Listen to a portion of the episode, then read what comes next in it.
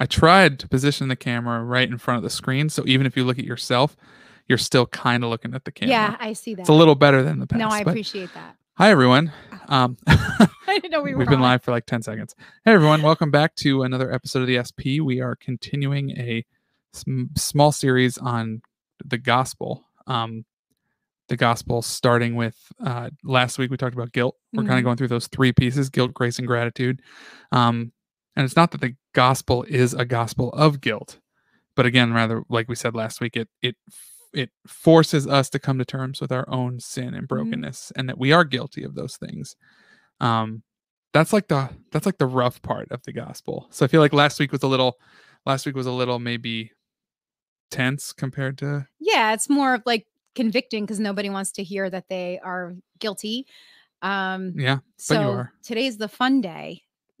yeah today is the fun day um because we're talking about grace Yes. grace not just the thing you say before a meal No. or that friend who lived down the block when you were grace was like a girl's name a fairly common girl's name when i was a kid It's coming back. is it hmm It's coming back for sure.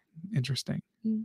i haven't i haven't met any like young graces but again then again i don't really have many friends who have kids yet Yeah. Yeah. and the ones i back. yeah i don't know i feel like people are going to get more and more into like those other biblical names I think so too. There's some awesome ones in there. I've been reading through the Old Testament and like I mean I just finished Genesis this morning and I'm going through those names and it's like, oh, if I named my child this, no teacher in school could ever pronounce their name ever. Let's try it. I don't think Alana would have it, but that's okay. she might have some. I don't know. I haven't asked her and talked to her about it, so we'll have to see. Um, Grace. yeah. Anyway, back to Grace tangent. Um, back to grace. Uh, yeah, we're going to talk about grace today. Grace is a word found a lot in the New Testament, but is also found in the Old Testament. And um, Monet, you said it uh, before we started this podcast. We were talking a little bit about it, and Monet brought up that grace is a consistent thing throughout the entire Bible. Yeah. Yeah. Um, I guess I'll elaborate that on that a little bit. So um to prepare for this, I started studying grace more and more. And I start from the Old Testament. And um I went through the concordance and I went to go back and see Was what it Strong's? Strong's Oh, concordance. So nice. we Not might, everybody not, might not know what that is. So it's a concordance is where if you look up a word and let's say you look up grace, it's going to show you everywhere in the Bible where you can find that word. So I start going through and it starts um, in Genesis. And what's interesting is a lot of times in the Old Testament, it translates into find favor in Mhm. your eyes, not necessarily the word grace, which you see more often in the New Testament, but it translates, you know, th- it's the same. Yeah. Um, so I went through and it was really interesting to see that that is strewn throughout the Old Testament, people finding grace or finding favor in the eyes of God. And what I discovered as I was reading that was it really reflected uh, when I looked back, I saw that these people were undeserving. Mm. Many of them were direct sinners um, or they made they did something directly against god um, or they were people like um, i recently read for example gideon right so he said who am i to find favor in your eyes While And hiding in a wine press. Right, right. It wasn't so much, yeah, it wasn't so much that he had done something at that time that directly sinned against God, but he was not considered righteous or noble or any of these things. He was from a weaker tribe Mhm. and one of the weakest people, and he still found favor in the eyes of God. So Mhm. that was grace. And I thought it was interesting that it's really a reflection of the character of God. You know, a lot of times people see the Old Testament God and the New Testament God, and the New Testament God is the one who has grace. But really, the Old Testament God, which is the same God, is just as graceful. Yeah.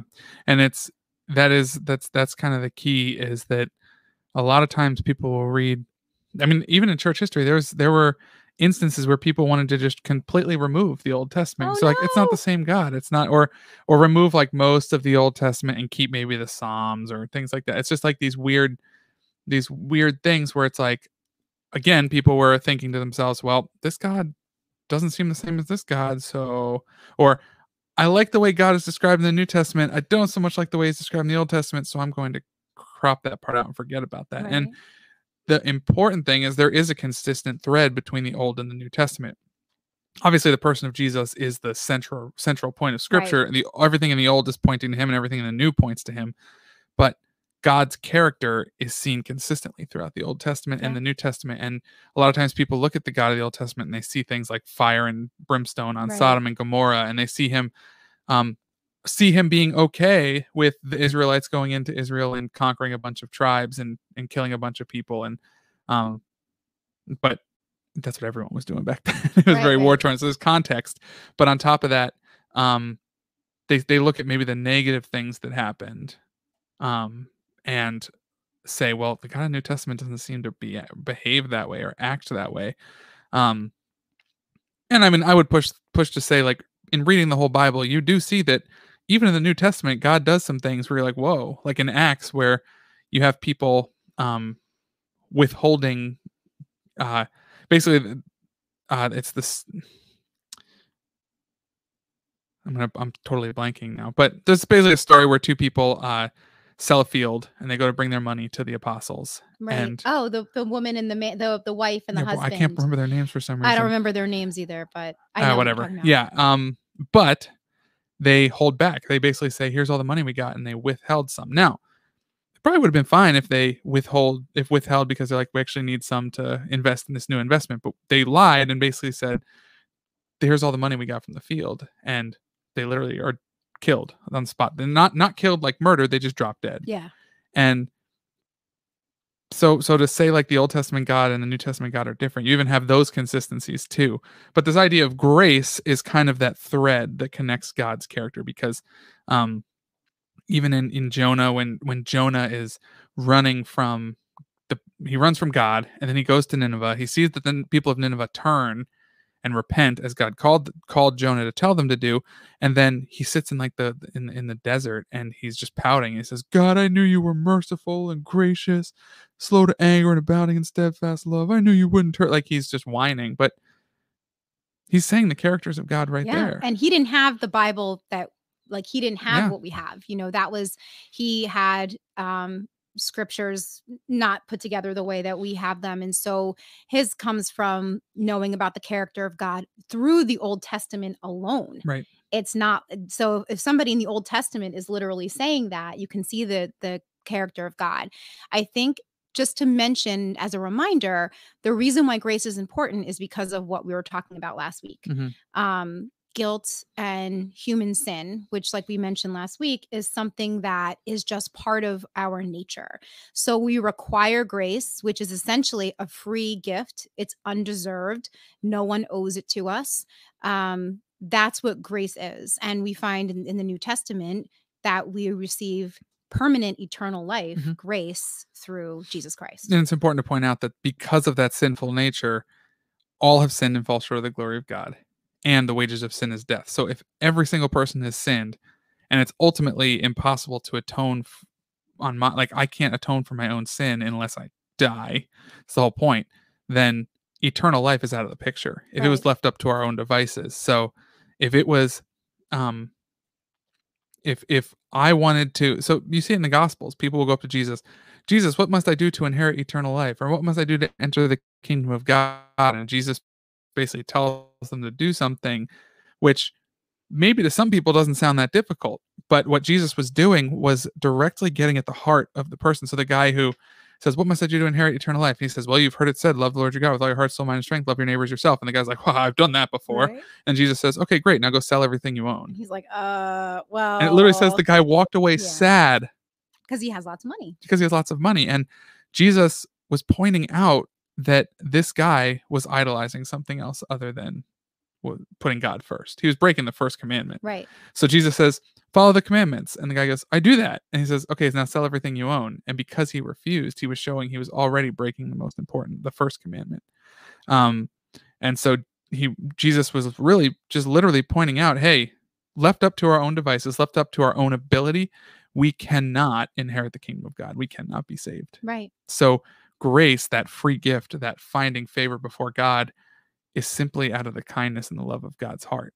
has nothing to do with our ability to do it. hmm And I think that's, um, you know, I was, this seems to be a theme lately, something I've been thinking about and talking about is, and I know it, it sounds harsh initially because um, we like to think that we are graceful as humans and merciful um, when people don't give us 100% of what we expect. Mm. But our God is a holy God. And in order to be in his presence, like 90% isn't enough. And No, yeah. you were, it's not, you know, it's really not. And if we expect God to be there 100% of the time for us, I'm not saying that we can be 100%. That's what that's what the atonement is. That's why we require Jesus because it's not possible for us to be that 100% that is required to be in the presence of God.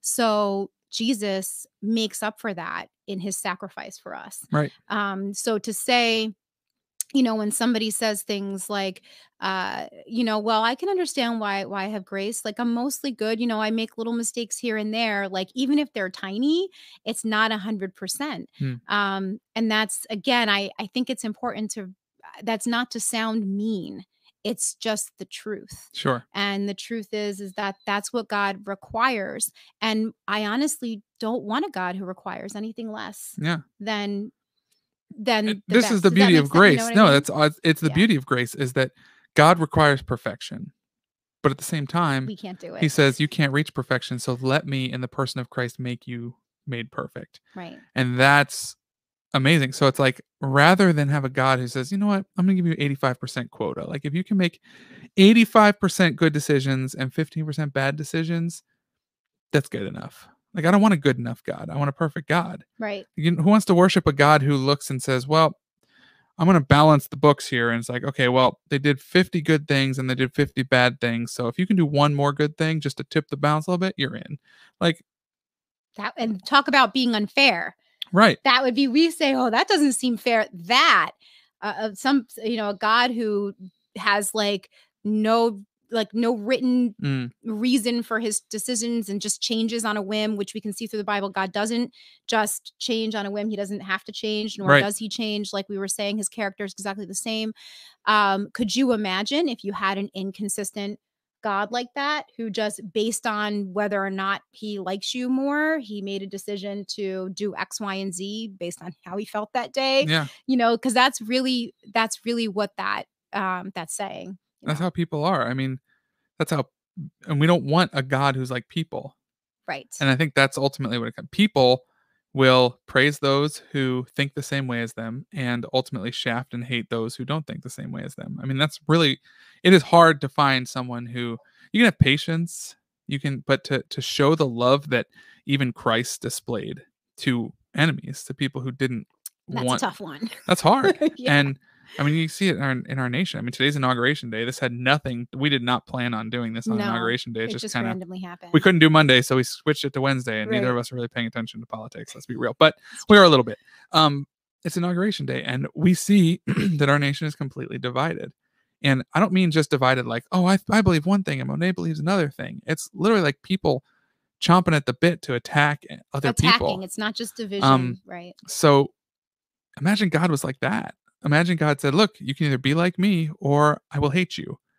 I want a God who says, I am perfect. I am the I am the epitome of perfection. And what I want to do is look at you and say, Look, you can't live up to my standards. So I'm going to come take care of what needs to be done so that you can be at my standard because I love you. And that's that's amazing.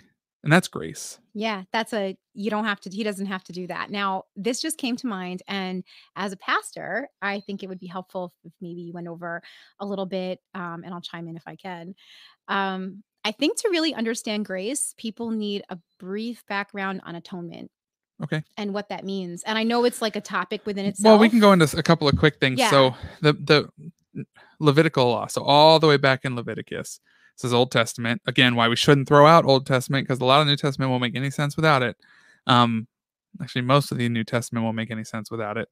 Uh, anyway, the Book of Leviticus describes all these different laws, and one of those laws is well, first of all, sin is established. It shows what is sin, what is not sin, mostly what is sin, and on top of that, it gives instructions for what must be done to atone for sin. Now, what that means is to say, if you sin, um, it's- it's to even maybe maybe a good way to think of it is like uh, now, if some of you viewers are Catholic or have practiced Catholicism, you go to confession and a priest will hear your confessions, but then he might say to go do something like Hail Marys or um, pray the rosary beads or something like that. and that. that levels the field. And the idea is okay, you sinned, you confessed it. That's the important part. Now, in going to pray these things, now what you're doing is you're I don't think they would say it's atonement. I don't I don't think the Catholic Church believes you're atoning for your own sin and doing that. I think it is that it is an idea though of like leveling the field. Mhm. Atonement on a deeper level is saying that sin requires a sacrifice.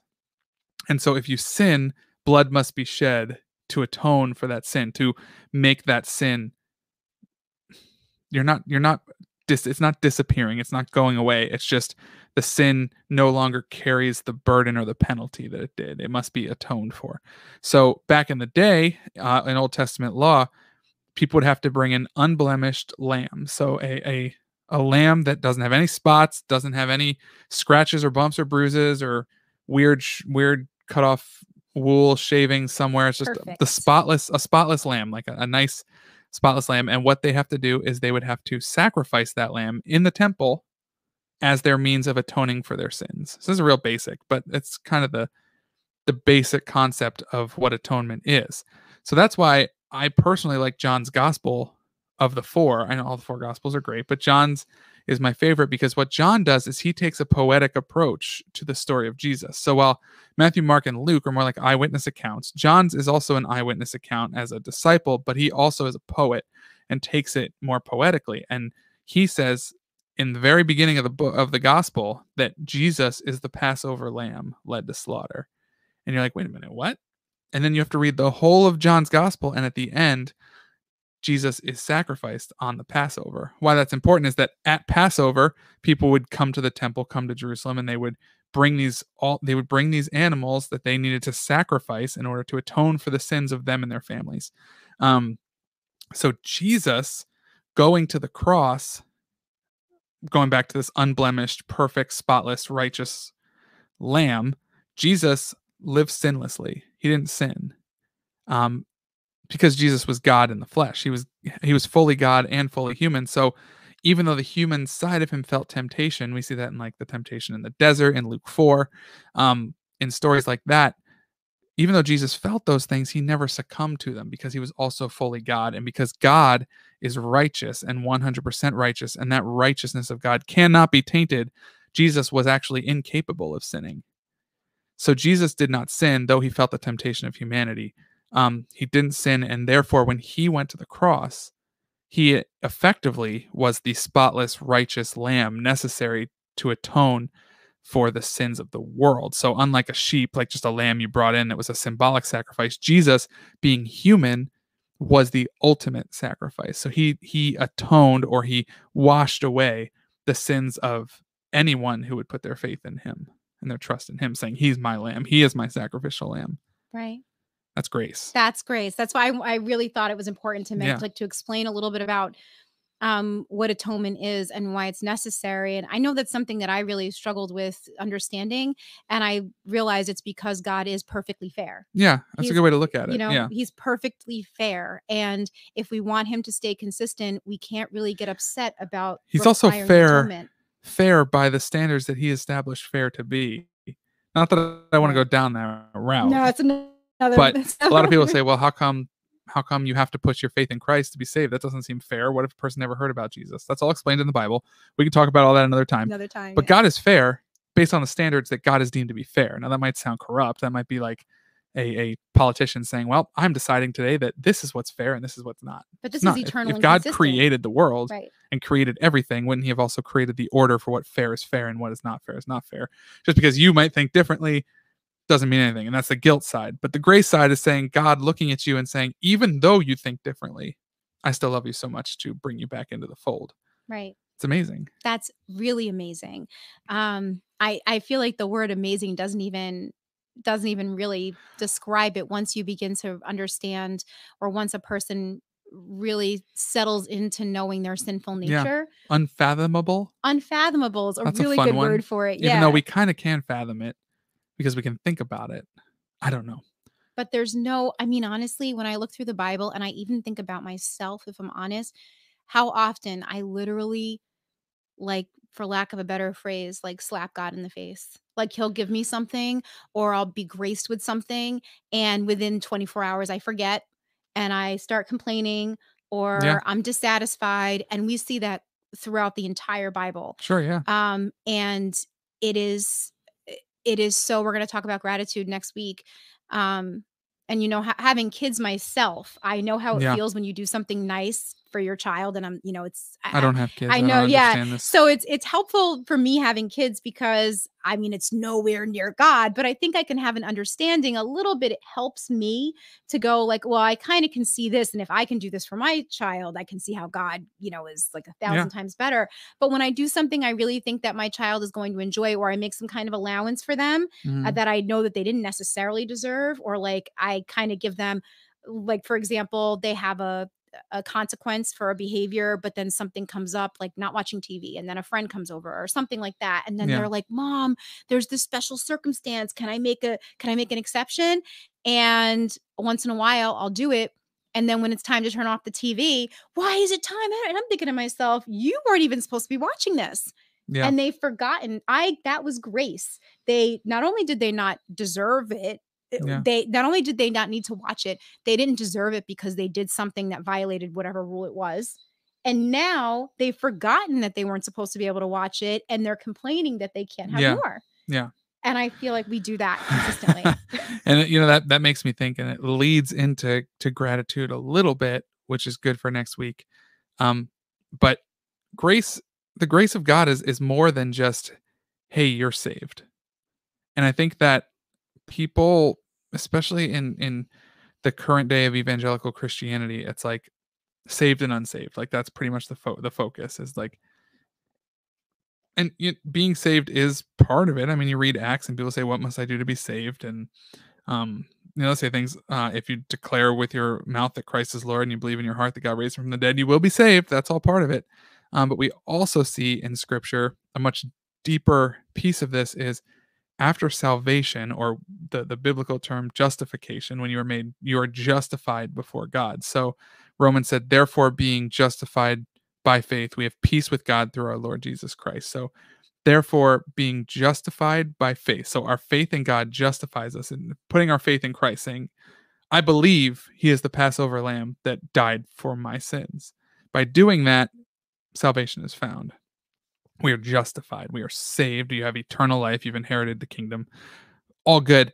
But the true mark of that is something called sanctification. And those are only two big words i'm going to give you this week justification and sanctification. But justification is just part of it. So if god's grace only meant you're saved that's how we would behave. We would feel entitled to things. Right. we would feel uh, when something didn't go our way why i'm, I'm one of god's we're saved, now, why is why are things going badly for me? Right. and it's like we complain or we feel we feel uh, upset that there's um, things aren't going our way and it almost creates that that therapeutic deism stuff we talked about in the past. And the reality is that after that justification happens there's a, another step where god says look not only am i going to save you but by grace i am going to do a work in you that continues to make you more and more like me. So that's like circles all the way back to that perfection piece of if God is perfect and he requires perfection, how great is it that he takes something imperfect and says, on the rest of your life journey, now that you've given your life to me, you've given your life to Christ, I life, not lice to Christ, life to Christ, I am going to continue to do a work in you that makes you more and more and more like him. you know it really is Yeah. a beautiful process Yeah. um It's hard. it's hard and if you don't you know you just made me think about it um so if you listen to any of our prior things you know i was um i was very new age and i honestly uh, if i think about it i was addicted to self-help and personal development Mm. like addicted to it um and it looked good it looked like oh you just want to be a better person but in reality i always wanted to purge myself of anything negative and it was really it's like toxic it was positivity. it was toxic positivity i wanted to be perfect it didn't start off that way i don't think but it eventually became to became to a point where like what can i do to become I perfect gotta, which sh- I gotta shed this negative energy. I have to shed this negative energy, so I must do X, Y, and Z, which is a religion all within itself. Yep. And it's very works based, but it doesn't seem that way. We could do another video on that. But um, you know, I was I was very much that way, and Um, I was addicted to it. I know all the positive affirmations. I was into law of attraction and I had been in actually I'd been in therapy since I was like 14 years Mm. old, so I knew all kinds of ways to develop personally and become a better person. Um, but then eventually I got to a point where that wasn't working anymore. And since I've become a Christian, um, I've become I've come to a place where I understand what it means when it says that God will replace my heart of stone and give me a heart of flesh Yeah. because despite all of my self-help personal development um stuff that I was into and that I had a solid understanding about there are certain heart changes that have occurred in in honestly a short period of time that there's nothing this is grace absolutely nothing no affirmation no work that I could have Yeah. done to change that that fiber in my heart. It's a whole Yeah. new way of seeing things, a whole new way of approaching things. Um my that I never ever could have done on my own because I've tried for And you get that Hammond B3 organ up in here, just start hitting those gospel chords, just preaching. um but we uh you know it, it it does it makes you think of self-help self-care this the self concept stuff the question is it's it's not it's not bad to seek help it's not bad to seek care it's important things but the question is where are you getting your concept of what that help is and that Mm. concept of what that care is and that goes back to what we were talking about weeks ago of the standard of the bible the standard of god's of god's word is god in christ can make you the best version of who you need to be like that's it and that's that sounds like that trendy talk of No, self-care it's but that's the reality is if you want to be your best self the only way to do it is through christ because you're becoming more like him and he is perfect Mhm. not to say you're going to be perfect that perfection doesn't happen until way down the road which you will not see while you are alive Living and breathing but right now. at the same time you become more and more like christ and if we believe like it says in the word that christ was perfect to become more like him is the only way you're going to become your best self not Mhm. through chakras not through crystals not through self-help reading not through breathing exercises not i mean those things the breathing you know certain things aspect a lot of those things don't help and they're very dangerous um but you know i understand certain things like like certain breathing things um you know that maybe a therapist gives you to help with anxiety or Yeah. something like that um but for the most part it really is this change that happens through but that stuff's not going to inherently transform no who you yeah are. that's what i'm looking for yeah. Only grace will do that. The grace of god in jesus christ can do that. No nothing else can can do that for you. Right. So i think that's um i mean that that is grace that we have been given this free free gift of transformation in the person of jesus christ that there is no reason why any of us should see salvation but on top of that why any of us should even become more and more like christ. Nothing we can do nothing that we can can put down can ultimately do it that way and god looks at us and says i'm going to make you that way and that's amazing. That's Right. the gift. It is. So yeah i can i just mention? of course you got to real- give your wrap I know my up.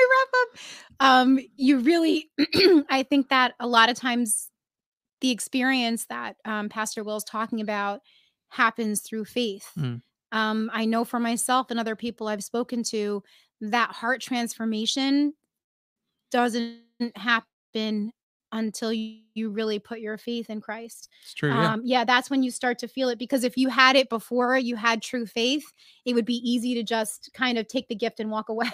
Now I'm reformed, so I would say that that heart transformation comes first or simultaneously to putting your faith in maybe Christ. maybe simultaneously Must be simultaneously. because I'm reformed too, but maybe I don't understand. So tell me why. And we can talk about that. A different show. So so I don't want to get into all that fancy okay, too fancy. salvation stuff. too yet. fancy. it feels that's my experience anyway. So even if that's the surgery, you use heart God I like the heart a surgery. lot, even if that's how it's working, which I believe is is probably true, the experience that I have for me personally didn't doesn't occur until maybe it is actually simultaneously with faith. It kind of grows as my faith grows. Um, but real- Again, it comes back to that guilt and grace thing that apart from God's love and mercy, we have scripture verses where Jesus says things like, Nobody comes to the Father unless, or nobody comes to me unless the Father draws him. That the Spirit does a work in us. Like she was saying, um, like Monet was saying, uh, re- remove my heart of stone and give me a heart of flesh. That God does something supernatural within all of us, and that is the act of grace, that transformation piece. Yeah. Yeah. I guess that was I do want to mention though a little learning thing. Um Learn. if you're, you know, I wish we could put a little banner at the top. learn Write this down. write this Do, do, down. do, do. Just info, you know, good to know. Um, because I know one of the things that we talked about was atonement. And for some people, that's a difficult thing to understand and Yeah. grasp. Um, and I found that a really helpful book in the Bible for me to get that was Hebrews. Mm. Hebrews really went over that for me. Um do and it- yourself a favor yeah. too when you read Hebrews and try to find some like sim- fairly simple commentary on it because there's so much Old Testament, Old Testament stuff. in Yeah. Hebrews, but which would help you understand atonement even more. But even just reading Hebrews, Yeah, I found that to be because it references the Old Testament. Mm-hmm. So then I was able to look back on the Old Testament because it's very clearly referenced, you know, Yeah. it's in quotes. So just an area, if you were interested in learning more about atonement um, in the Bible, from the Bible, from scripture, that is my personal favorite book that addresses it and makes it made it the clearest for Yeah. me. awesome. So Well, great. So we got one more week of this series. It's gratitude. yeah. um, which again that concept of sanctification becoming more and more like christ feeds into a whole new way of life and we're going to talk about that starting next week so until then we need a better sign off but We for do. now Ta-ta for now. ta-ta for now great winnie the pooh style You man. You man. You man.